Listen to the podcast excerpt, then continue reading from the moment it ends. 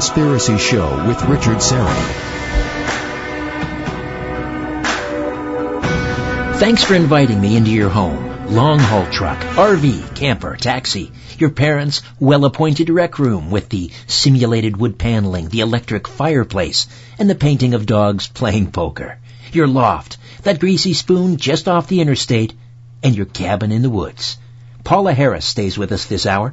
Paola is a photojournalist, investigative reporter in the field of UFOs and extraterrestrial related phenomena. She also is a widely published freelance writer, especially in Europe. In 1997, Paola met and interviewed Colonel Philip Corso in Roswell, New Mexico, and became a personal friend and confidant. She was instrumental in having his book The Day After Roswell, for which she wrote the preface, translated into Italian. One of Paola's most recently published books, Exopolitics, Stargate to a New Reality, contains 23 new and exciting interviews with international expert witnesses. Paola lives in Colorado and travels to Rome, Italy often. She has a master's degree in education and teaches history and photojournalism as well as online classes in exopolitics for Michael Salla's Exopolitics Institute. Just a reminder that Paola will be appearing at the Alien Cosmic Expo that's happening Saturday, September the 21st, Sunday, September 22nd, and that takes place at the uh, Toronto Airport uh, Marriott Hotel. September 21, 22, Paola will be speaking on the Saturday from 2.45 p.m. to 4 p.m and uh, she stays with us uh, for the full hour here. So let's talk about J. Allen Hynek and Project Blue Book. First of all, uh, how did you hook up with uh, with Mr. Hynek? I guess it was around 1980, correct? Yeah, I, my whole life has been a series of um, incidents that sound like and feel like they've been pre-programmed uh, in 1979, they gave me a class. I'm a teacher. I'm a high school teacher um, called science fiction. And then I watched a movie called Close Encounters of the Third Kind. And of course, I had a very emotional reaction to the very last part of that, where um, Francois Truffaut plays Jacques Vallée, uh, interacts with the beings. And then I saw that Allen Hynek was part of it because he came out in the cameo role. So I began to research this, and I said, I wonder if this stuff is real. And then there was a wedding in Evanston, Illinois, and I went to the wedding, and then I broke away, and I said, I'm going over to the Center for UFO Studies and see what files they have. Well, when I walked in there and told the secretary that I spoke Italian, she told Allen Hynek, and he came from around the corner that famous pipe you know, I see him now, you know, with that white hair and the beard and the and the pipe, and he said, um, "You speak Italian. Can you translate all the Italian sightings I'm getting? Will you work with me?" And so we were very close friends. Uh, I was close friends with his family, with Paul Hynek, who's the youngest son. Um, I, I went to his house in Evanston. He came to Boulder a lot, and I worked with him. And you know, Richard, the, the good part about that is that I knew right away it was real, that this wasn't some hypothetical uh, thing that we were dealing with. I knew it because not only, you know, was he a, an astronomer and he used to tell me not to misplace Venus for a UFO, but the, the, his whole uh, group of people that he worked with at the Center for UFO Studies were all uh, people that, you know, were scientists and you know, he coined the uh, first the encounter of the first, second, third. He wanted physical traces.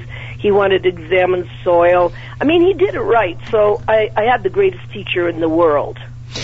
It's interesting the Hynek's evolution, if I can use that word, because I mean, here's a guy that was involved in Project Sign and Project Grudge, which I've always found to be a fascinating uh, code name for a project. Project Grudge and then Project Blue Book because I mean he was initially brought on board to kind of throw a wet blanket on all this to be I mean he was a skeptic right? What did he ever talk to you about sort of his personal evolution in this field and how he came to be such a an ardent believer?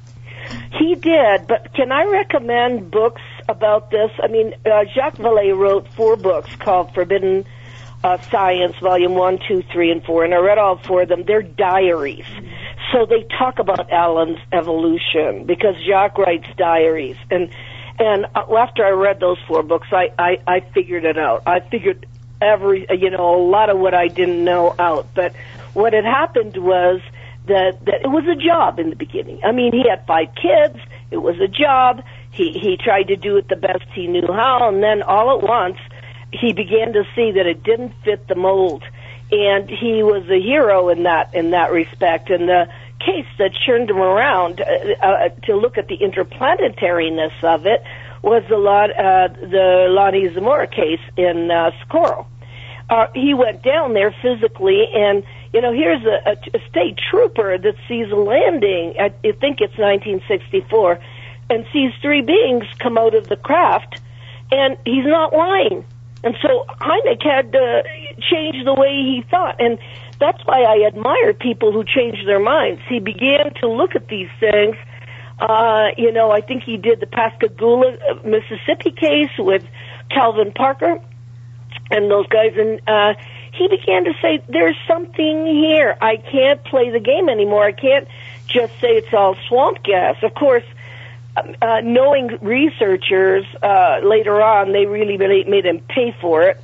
They would criticize him, saying, "You know, we were here before you. We got the message before you. You're Johnny come lately."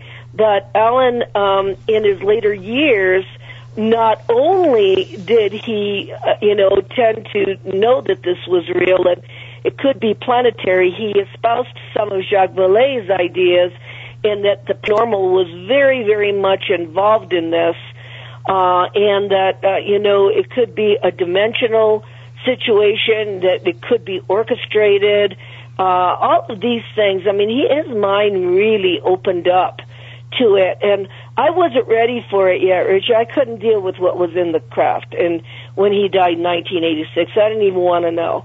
I was happy doing the translations. I was happy putting pins and maps. I was happy just making it nuts and bolts, and I didn't want to go any farther. But boy, have I changed since then. Was was it because you were conflicted? It was because I couldn't I couldn't imagine it. It's not in my paradigm. I wasn't raised that way. I mean, it's like this is why uh, uh, you know you got to look at the interpretation of some of these things with these people. I couldn't do it. It couldn't. It wouldn't go I couldn't, you know, it seemed like fairy tales to me. I couldn't go there until I started doing later work and I, I began to see that it was just as real. All that stuff was just as real as the nuts and bolts. Right. Was there a, a particular incident or I don't know, something that, that, that told you that kind of just finally blew the doors off everything for you? No, it's Colonel Corso. oh, it was Corso. Okay. Corso, my God. no, it was Corso. It was, you know, I, I didn't want to do that story, and it's in my book, um, uh, connecting the dots. I talked about it was the 50th anniversary of Roswell, and I was in Italy, and I didn't want to do the story, and I didn't prepare for it, didn't even know what the book was about, and there was no room in Roswell, but I ended up in the in the room next to Colonel Philip Corso by accident. Okay, just like I ended up in in Hynek's uh, place by accident. Um, so Corso, over a course of uh, a period of time, began to talk to me about his contact, his contacts, and uh, he and I was able to travel with him in Italy, and he definitely was a dimensional jumper. He remembered his past lives. He he had all kinds of paranormal activity uh, that he was involved with as head of the CIA in Rome. Uh, it was a CIC. It wasn't CIA yet. It was a CIC. And the thing is that um, I then he told me about his encounter at White at, uh, at the you know the White Sands missile range there uh, with the being, and and uh, that's actually what he told me when I first met him. And I, I you know, I should have been a better journalist, Richard. I wasn't. I said, I'm not print, printing this because they're going to think you're a crazy old man. And I want the back engineering story. Tell me how you back engineered, the Army back engineer. I didn't want any contact story. But boy, from that point on, after he died in 98, to where we are now in 2019, I have blown open my mind. I've had to change my mind over and over and over again. Let's just uh, back up again because you know there may be a few people not totally familiar with Colonel Corso, and this was the uh, the gentleman who wrote The Day After Roswell, along with uh, Bill Birnes, of course. Uh, and he was part of this program to back engineer the. He well, he was in charge of the foreign technology desk, right? At was that at Wright Patterson? Exactly, Wright, Wright yeah, Patterson. At, at Pentagon actually. It was 1960s. It was in the Kennedy administration times. Right, and so the the Roswell crash debris was taken uh, to Wright Pat, uh, and uh, the, the the Corso was supposedly assigned to try and back engineer this. Uh, now, and this is the book that uh, supposedly, if I remember correctly, w- was what got uh, the Honorable Paul Hellyer interested. Someone gave him a little summer reading, and he and he was given the, a copy of Corso's book, and that changed everything for for Hellyer. Well, it did because he had connections and he could pe- call generals, he could call people, military people, to ask if Corso was telling the truth. And uh, and you know, Corso, I knew him very, very. He had a sense of integrity. He wouldn't be writing a book about uh, lies, but people got him on the idea that some of this technology was already in the mainstream. Well, of course it was. The first crash happened in San Antonio, New Mexico, in 1945 when the Army and Air Force were together. And then there was Aztec, Corona. Uh, there was uh, Plains of St. Augustine. There was all these these uh, recoveries in in the early days after the atomic bomb, and nobody is going to throw that stuff away. Nobody. And so what happened, I think, is that the Air Force started its own, you know, back engineering program, but they they were already probably way ahead of the Army because remember, Colonel Corso's just Army. He's bragging about the Army. It's only about the Army, but those other retrievals, and they're not just in the United States they, they were all all over the world. I mean, th- that that stuff, even Russia, is is going to be uh, used uh, in some capacity. So that are, answers the argument that it's already in the mainstream. By the time Corso got it in 1960, um, a lot of it was already being developed in the mainstream. What did he tell you uh, uh, about his time at um, at Wright Pat? I mean, did he see alien bodies? No, he didn't work at, Wright Pat. He worked at uh, uh, he worked at, uh, at different places all around the world. We did see an, the alien body. You know, when what he described was this: that in 1947 he was uh, in charge of uh, a, a place in in Fort Riley, Kansas. In other words, a base there.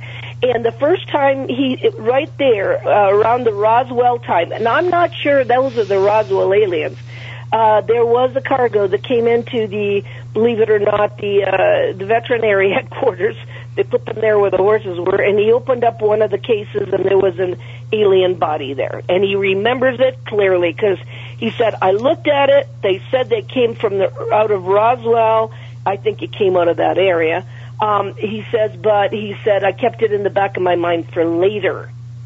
And I think later he was read into this and he knew because when he had the contact in 1957 with the being that was alive, the one at White Sands, the one that that asked him to shut his radars down, the one that said, when Colonel Corso said, what do you have to offer me? He answered, a new world if you can take it. He wasn't lying. Uh, and it was not a gray, it was a little man with a kind of a, a helmet, uh, and Colonel Corso did shut his radars down. He explained to me that it was very common that the radars would bring down these, these craft. So Corso happened to be part of history uh, the history of tel- of the disclosure that we have. It started with Corso's coming out in uh, you know talking about this with his book in uh, at the uh, 50th anniversary, 1997, which I attended, and then Paul Hellyer gets involved, and then see you can see this as you know really slow disclosure because these are credible people. Right, right. And you wrote the preface uh, for that book. Uh, yeah, in Italy. in Italy. Yes, in Italy. I did. Right. Yeah. And you mentioned, you know, your your chance encounter with with with Hynek, and then you know, being in the next room at uh, the Roswell anniversary. Uh, this is beyond serendipity. What do you think is going on with you? yeah, it's it's yeah, it, it it's, it gets weirder because I meet all the people I'm supposed to meet. I was very close to to Edgar Mitchell, the Apollo 14 astronaut. I, I was uh, very I'm very close to the top players in in in ufology. It's like what happens to me is if I have a question, the universe answers it. It puts me right smack in the middle of where the question is, and I meet the people I'm supposed to meet. So I met a lot of the players, uh, the top players in the field, and had interesting conversations with them. Uh, and you know, I'm I'm just trying to figure it out like everybody else. What has helped me is Jacques Vallée's books, the, the Forbidden Science, because he he was everywhere, and uh, you know, he has a, an overall perspective on it, and um, so what what I, I I don't know what I'm doing here. I don't know why all this is going on, but I know, like you said, it's not serendipity. It's it's an effort, I think, to raise consciousness. And if we raise our consciousness, we become awake and aware and, and know what's, you know, what part we play in this whole scenario. Right. You mentioned Vallée. I mean, he's kind of reemerged, hasn't he, after kind of a self-imposed exile from this arena. What's happening there? Why? Why now? Well, I think. Well, I know he's he's got uh, quite a bit to do with uh, uh, what's his name, James Fox's film. He's in there. He's in that film. I think that w- look at our ages, all of us. Uh, we're up in. I don't know about you, but I'm 74, um, and Jacques is 79. Uh, I think in our later years, uh, we come together to kind of look at what the answer might be and for the intellectuals, and I don't mean this as entertainment. Unfortunately, I think our field has become solid entertainment. But for the people, the intellectuals, the ones that read, the ones that have a long discussion, uh, you know, like Edgar Mitchell did, and like uh, the people at SRI, uh, and like the people that are really interested. In our later years, I think we want to know, so we come out and, and, and start having a dialogue which is really great. Uh, and he has a lot to offer. I've been following his work um, uh, very well lately because he he talks about the paranormal being part of this, and and and it is uh, all the weirdness that I've had around me doing this is part of the phenomenon. It is not separate uh, from the phenomenon. The phenomenon manifests itself, Richard, in so many different ways. It's not just documents. It's not just abductions. It's not just, you know, sightings. It's not just, it's like a lot of different areas that come together. And someone, uh, Victor Viggiani, a good uh, f- friend of mine and also y- y- yours, said that, said something to me once I thought was, was spot on, and that is when we finally figure out what's behind all this, it'll probably be something completely different than what we can possibly imagine. What do you think about that? I think that's straight on. That's beautiful statement. I think that's what um, Jacques believes for sure. I think that's what Allen believed, um, and it, it, is, and it's and it's frustrating, isn't it? Because we've been working for such a long time in this area. You, you'd like to think you have it figured out, but we don't have it figured out and and we're spending I think too much time in looking at the government involvement because I think they don't have it figured out. They can't figure it out either. So they're looking at the overall picture trying to figure it out. So we're all walking around trying to figure it out. And uh I, Victor is straight on. That is absolutely right.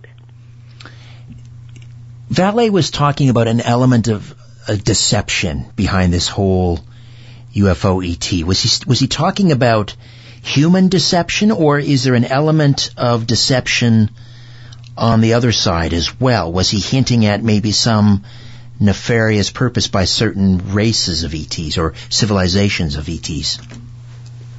No, I think he means on the other side, but I don't think it was nefarious. I think what he says is they show themselves enough and then they do something to discredit the whole entire story.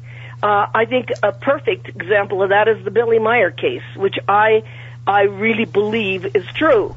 I mean, Wendelle Stevens was one of the best researchers on planet Earth, and he did that case uh, with, uh, um, you know, Britt Elders and Lee Elders.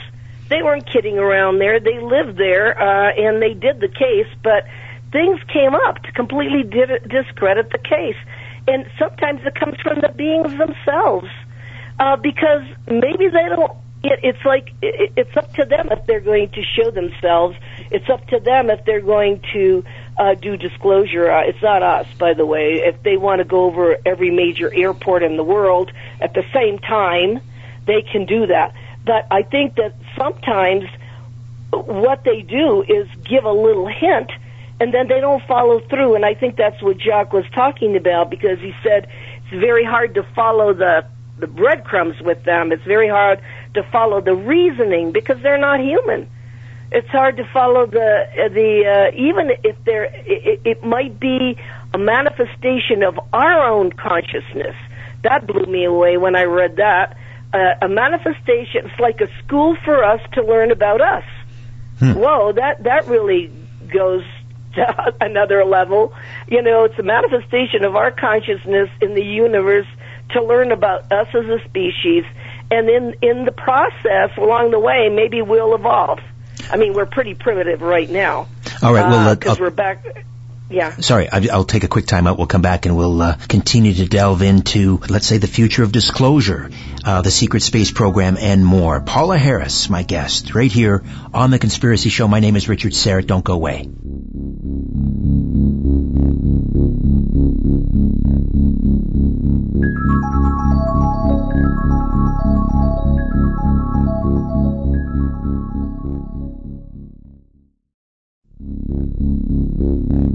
The truth will set you free, but first, it will really tick you off. You're listening to The Conspiracy Show with Richard Syrett. Paola Harris stays with us, and again, she will be uh, a headline speaker at the Alien Cosmic Expo happening September 21, 22 at the Airport Marriott Hotel in Toronto, and you can go to aliencosmicexpo.com uh, to register and for more information. Aliencosmicexpo.com. Paola is speaking on the, the Saturday, uh, incidentally, 2:45 p.m.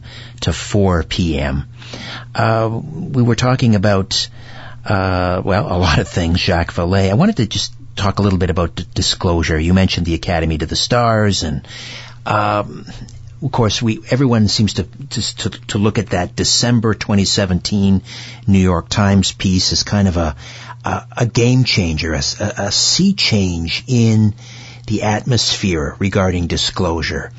Um, what do you think the future is? I mean, where are we going from here? Well, first of all, just just on my personal level, my kids won't talk about the subject matter at all they haven't talked about it. At, you know, they they don't want to delve into it. But when that article come out, came out, it made me legitimate, and it's so funny because they sent me the article. They said, "Mom, you know there you, there really are UFOs." and I thought, "Come on, you know what do you think I've been doing for forty years?" Uh, so yeah, that that that helped me a lot, but. Uh, Richard, I truly believe as an investigator that with everything like that, there's an agenda so it isn't because they want disclosure and they want the world to know. What they want, uh, what that group uh, wants, is the the funding to back engineer the technology, uh, and we don't know what it will be used for. Um, because, and then the only way they could push that through is to make it look like there's a threat. So if there's a threat, we need the technology because there's a threat. Because then we go to Wernher von Braun's famous line, you know, we this planet is built on war and reconstruction, war and, and when we run out of enemies, we have to look at the extraterrestrial card as the last card. That's Carol Rosin who says that too, because she knew von Braun. So they, I, I look at because I'm an I'm an investigator. What's the agenda? Why it, it isn't done because you know let's all get together and meet the aliens. It's done uh, with the uh, the override that there has to be a preparation for an alien threat. So I, I'm not exactly a fan of that thinking because if they were going to do that, they should have done it in 1945 when we exploded the atomic bomb and started a chess game which will never end. So uh, they could have done it back then if they were a threat. But um, and you know, with Robert Salas and the Malmstrom air, uh, Yes. air base shutdown of the missiles, they wanted to do away with us. They would have done it right there when they shut those missiles down. So uh, there's an agenda. What it did do is raise consciousness. It helped my kids understand that this was real. it uh, it basically uh, raised consciousness, and and and uh, whoever's working with this in governmental ways knows that this was real anyway. Um, so where's it going? I have no idea. Um, you know, it's you, uh, everything has an agenda. I don't know where it's going from this point on. Uh, and I would rather uh, that we looked at ourselves raising consciousness and try to change a few things on this planet than worry about making, uh, you know, uh, any kind of uh, warfare with advanced technology. So that's my personal take. Uh, I mean, in terms of where it's headed, and if we look at more of the ne- nefarious track here, and and the idea that uh, they're going to try and stage an alien invasion, uh, it, are we talking like Project Bluebeam? No, I don't think it's going that way. Uh, I'm I'm really surprised it went to the History Channel myself because it was if it was disclosure, it's on TV now. It becomes entertainment. Um, I you know one of the last episodes was you uh, Italy shoot uh, shot down the UFO. No, Italy. That case I know it. I've talked to the guy on the television screen that was the Navy admiral. I talked to him personally in 2005 uh, Italy did. Uh, I mean, no shot, uh, no UFO shot down any Italian anything. Um, that was an interaction with the balls of light in in Sicily that were having problems with these balls of light that were coming out of the water. So that was electromagnetic anomaly, but that was presented on the History Channel as uh, the UFO was shot down shot down a helicopter. That helicopter's wings melted. The pilot walked out of there. So I don't think that was a shoot down of anything. But it was so ominous uh, that they went to Congress with that. They said, "Oh, Italy had it like a shoot down." So if they do this, if ETs did this in Italy, they're going to do it here. And I was thinking, "Oh no, don't do that because that's not uh, that's not true. What happened?" And uh, if they were going to shoot us down, is probably as a result of some kind of conflict where we started shooting. So it's the agenda I'm worried about, Richard. I don't know why, uh, what where we're going. I don't know what the direction is with the, that kind of disclosure. Uh, and as far as the secret space program, that was the big, uh, you know, title of everything two years ago. It's like we have a brand new thing we're looking at every year. Um, of course, of course, the Germans had a secret space program. Of course, they did. So, I mean, that's logical. We had the German scientists here, you know, Right, helping right. with na- uh, put rockets in in the sky. Yes. Uh, well, you mentioned the secret space program. Uh, Randy Cramer, of course, will be at the Alien Cosmic Expo. Um, I mean, does his his story about you know serving on on Mars does that jive with with your research and what you've heard? Does that your evidence sort of corroborate his story? No, I have no evidence to corroborate his story. However, is it possible? Yes. Uh, I, I believe that uh, portals can be created uh, where people can walk in, you know, the portal, come out another place. Uh, I think that technology. The reason why I think that I did I did the uh, Dan Burisch case, uh, and he talked about portals, and he talked about a te- technology being very very advanced there. Do I think it's possible? Absolutely, but uh, not, nothing that I have uh, researched, um, sh- you know, talks about that. Talks about that particular uh, situation. I think it's very interesting to listen to everything. Right. But you have talked to people who have talked about deep space platforms. Yes, one one person, uh, Frank Ferguson. He's in my book. He said that in 1950 his father worked at a deep space platform, uh, and he talked about his father in his deathbed saying that they had collaborated with uh, with uh, you know cosmic cultures on that platform. Uh, in 1950s. Can you imagine 1950s? And then when I did the Charles Hall case, he was telling me, and that was 1965, that rockets were going off at Nellis, near Nellis, when we were all looking at Cape Canaveral. So I'm going, okay, well, you know, maybe stuff is happening at other places, and we're all looking at, you know, Cape Kennedy, and there's they're not going to show where they're doing the rest of the, you know, the research because it's none of our business or whatever. Uh, but everything is not as it seems. Uh, I think that there is, you know, research going on that somebody deems that we shouldn't know about. Um, did I find out about any of it? Only the Frank Ferguson story, which is, you know, and that's word for word what he told me. Um, I I don't know, uh, and, and then the fact that you know I did the Charles Hall Tall White Aliens case that happened in 1965, and there were rockets going off in that area on Area 51. So I don't know uh, how much has been developed, um, and I think a lot of it has become entertainment.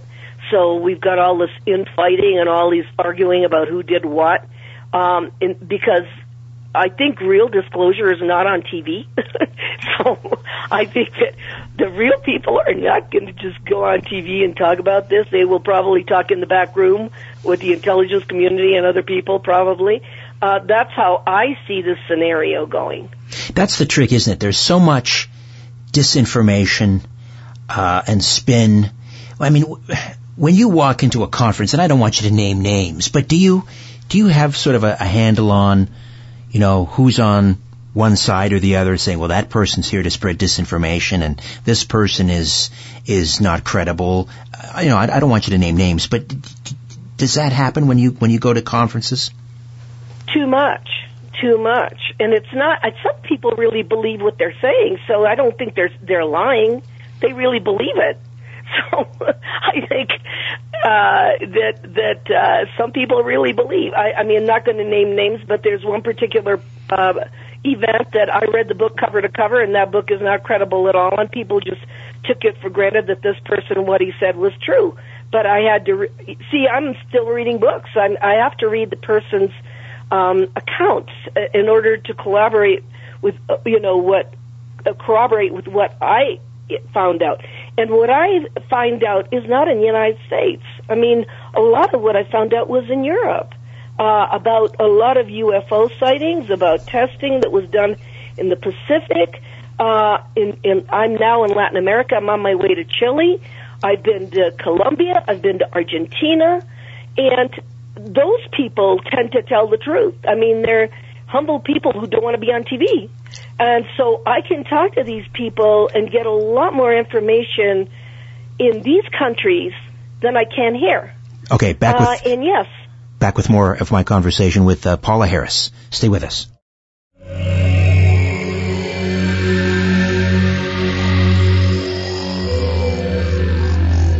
Where there's smoke, there's The Conspiracy Show with Richard Syrett. That was interesting. You were talking about sort of contrasting the uh, the way that other countries around the world uh, look at the UFO issue. Uh, you mentioned Chile, you know, South America versus the United States, Europe versus the United States, uh, and how in the United States this whole field has become entertainment.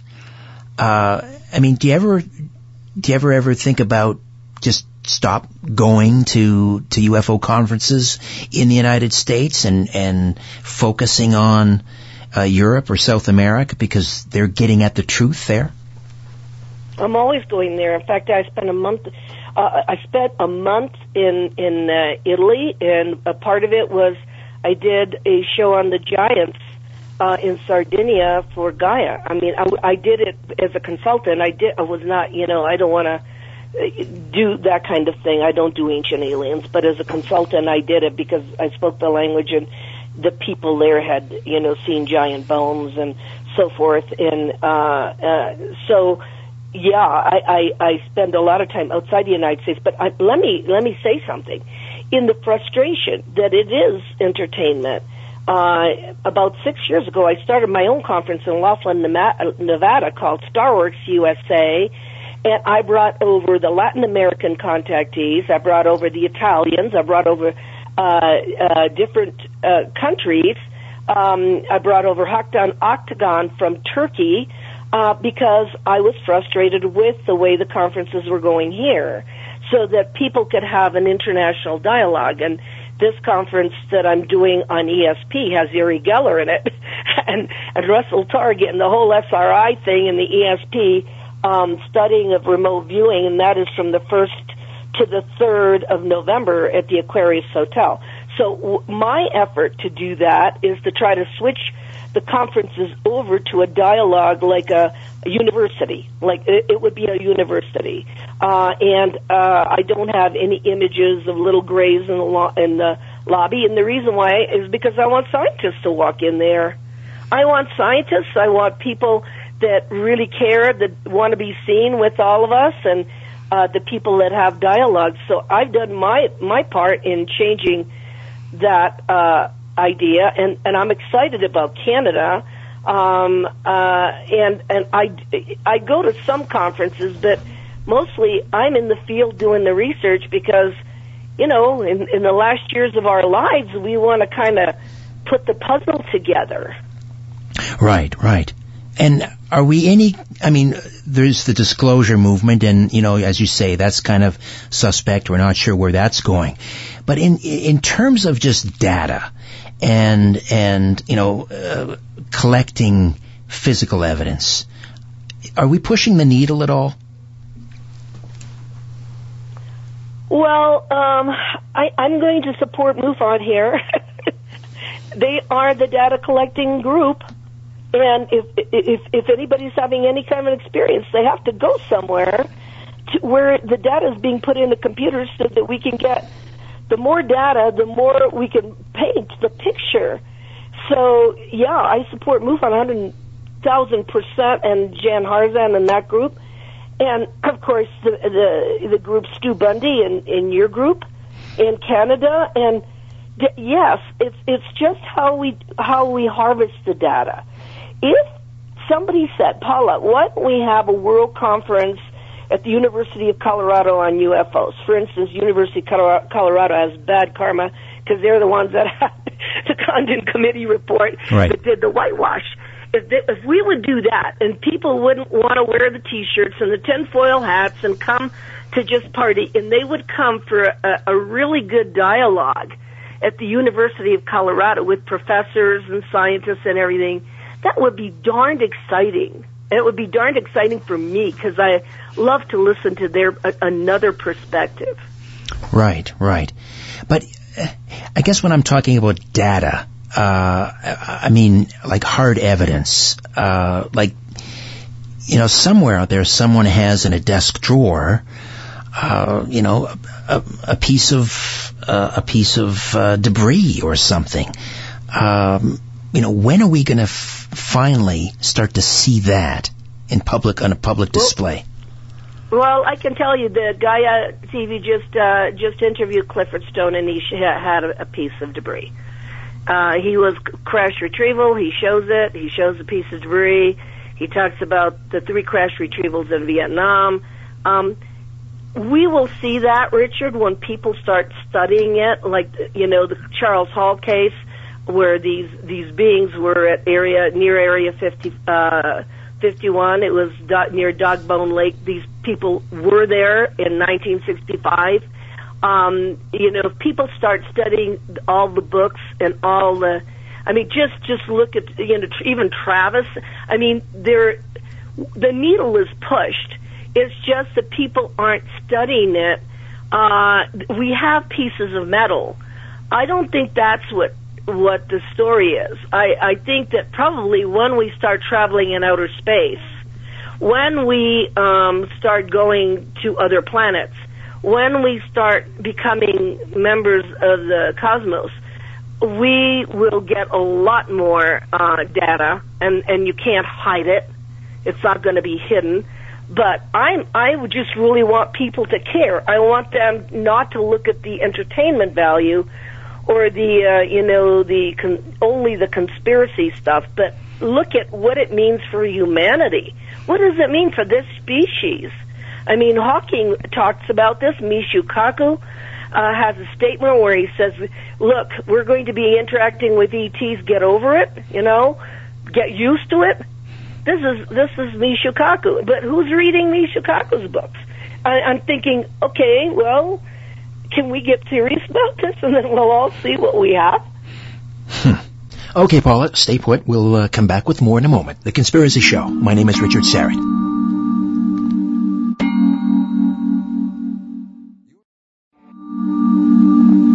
The truth will set you free. But first, it will really tick you off. You're listening to The Conspiracy Show with Richard Syrett from Zoomer Radio. Welcome back to The Conspiracy Show. Paola Harris is standing by to continue our discussion on UFO disclosure. Just a reminder, coming up next week, Captain Randy Cramer will be here to talk about the secret space program for the full two hours. And Randy will also uh, be speaking at the Alien Cosmic Expo, and that's happening September 21 and 22 out at the uh, Airport Marriott Hotel here in Toronto. And again, for information and to order tickets, go to aliencosmicexpo.com. Alien cosmicexpo.com. I'm going to do my darndest to uh, to get out there at least for part of uh, one of those dates. And if you're there and you see me, come say hello. Now, on the 29th of September, John Barbour, a real television pioneer, the man really credited with creating reality TV. Do you remember that program, Real People, back in the uh, the late 1970s and 80s? That was created by John Barbour, but he was also a, a film and television critic uh, for many years, an Emmy award-winning uh, TV journalist, and uh, he was on earlier this summer with Don Jeffries for about an hour, but I'm going to bring John back. He's coming to Toronto the end of September, and uh, I kind of missed out on getting to interview John, so he's going to come on September the 29th for the full two hours live in studio. We'll talk about his new autobiography, of course, which is getting rave reviews about growing up in Toronto. That's right, he's Canadian, but also his long and um, varied career. But we'll also talk about the JFK assassination. Did you know that John Barbour uh, was the only person ever to interview New Orleans District Attorney Jim Garrison at length on camera? So we'll talk about that as well. All right, back to Paola Harris. What has you really sort of excited these days in terms of your field work and investigations? Is there a particular case? You mean what's the newest thing I'm working on? Yes, um, yes. There's a case in Genoa, in Italy, uh, that I want to finish up. It's called uh, Pier Fortunato Zanfretta case, but it's in English, the book. They can go look it up. This man has been having contact with these beings for 27 years, and he, like, goes up to this mountain. I've been on the mountain. He goes into the craft, Richard, and they download his uh, memories for for the the month. So he sees on the screen everything he did and all the people he talked to. And unfortunately, I was one of the people. So when he went in the craft, he, he saw me on the screen. And these beings, they do this to him because he has an implant. Now he's undergone sodium pentothal. he has, uh, he's told the truth. He's been, the police follow him. and, and so this is a real case, but it's not an American case. And I, I really am fascinated with that kind of contact case because I want to know who those beings are. They're not reptilian, they're not gray, and they're not Nordic. I want to know why they're downloading his memories, what they want with him, and that excites me. And, and I, I would like to, but I have to go back to Italy next next year to do it. And you went up that mountain. Anything interesting yeah. happened to you when when you were up there? I couldn't do it because what happened was, first of all, when we got there, there was a, a car a white car with a guy reading a newspaper, so I knew we were being watched the whole time.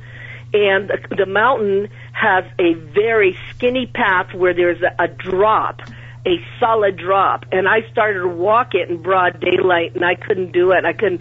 I got like a couple of steps in, or you know, a, a little ways in. I said, Piero, I can't do it. And he does it at one in the morning one in the morning where you can't see anything and and of course Wendelle Stevens brought him to the United States and and uh, in the old days, and so this man has told his story. What's interesting to me is the agenda that these beings have, uh, which is looking at how we live, but they do it through downloading his memories, uh, and he has to go when he gets the su- signal in in the implant. No matter where he is, he uh, gets in the car and he goes. So I knew that when I was with him on that mountain, we were being watched. We were being watched. I mean, they knew not only from maybe whoever was in the white car, but from the beings themselves. The beings know what's happening because of the work that you do, I mean, you're boots on the ground. A lot of people, you know, they write books, they theorize, but you're uh, boots on the ground. Do you do you get followed? Do you suspect, you know, you're you're you're being monitored? Oh yeah, and often, you know, on the phone, I just say, "Hey, it's too bad you guys can't pay me. I'm doing the work. I'm doing the work for you. You're curious about what's happening. It's, you know, I'm doing it all out of my pocket, Richard. Uh, uh, my kids are so angry.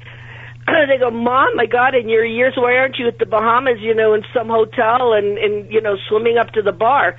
And I'm going, no, my money is not going there. My money is going to do, to Chile next month to do some research in the Atacama Desert. And that's where I will be next month, Richard, because I want to know, because I want those people to tell me what they see and what they're experiencing. So my money goes there. I mean, I've never been sponsored. I, I go there and then I have the Laughlin conference where I come back and talk about my research. So yeah, uh, what can I say? It's it's interesting. It's like Indiana Jones. It's, and, and do they monitor? Yes, they monitor. They they want to know. I'm doing it for them, so they want to know what I found out, you know, who, you know, what it is. Uh, everybody, even the intelligence com- um, uh, community wants to know what's going on. Everybody wants to know what's going on. It's all curiosity. What's going on in the in the desert down in Chile? Okay, there there's near the Atacama Desert, uh, on the Atacama Desert is a place called Alma. It's 15,000 feet high, and there's a lot of radio telescopes there. There's some from NASA, some from China some from America. Um, uh, that's awfully high. Uh, and uh, something is happening, and uh, they're all, in, and the people that are down there, uh, a lot of the people are seeing uh, craft, uh, very visible, and I'm wondering, you know, is, is there communication going on? Even though radio telescopes are very primitive, very primitive. I mean, in movie contact, I mean, it's just maybe there's some sophisticated radio telescopes where they're getting more than just you know the sound. Um, so I'm curious. I, I just you know want to go and ask the people that live there uh, and ask about h- how the sightings are and what they're seeing and what they're perceiving and so forth. So. Um, I'm, I'm sure that I'm going down with a group uh, with Ricardo Gonzalez and a group uh, down there, and uh, I just uh, it'll be really really curious. That's where the activity is. There's a lot of activity there. There's a lot of activity in Switzerland.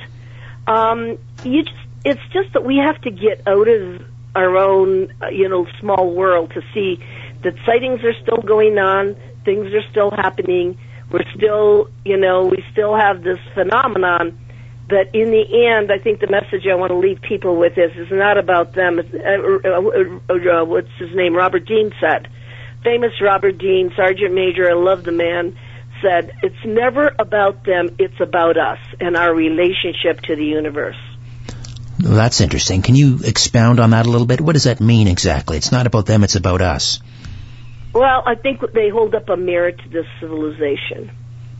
Hmm. Because we have to look at us we have to look at uh, it, it can't be it's not external it's more internal in other words we're looking up to the skies and you know and i know that a sighting can change somebody's life uh, you know and i know that a contact can change somebody's reality. So what are they telling us? That our reality isn't what we think it is?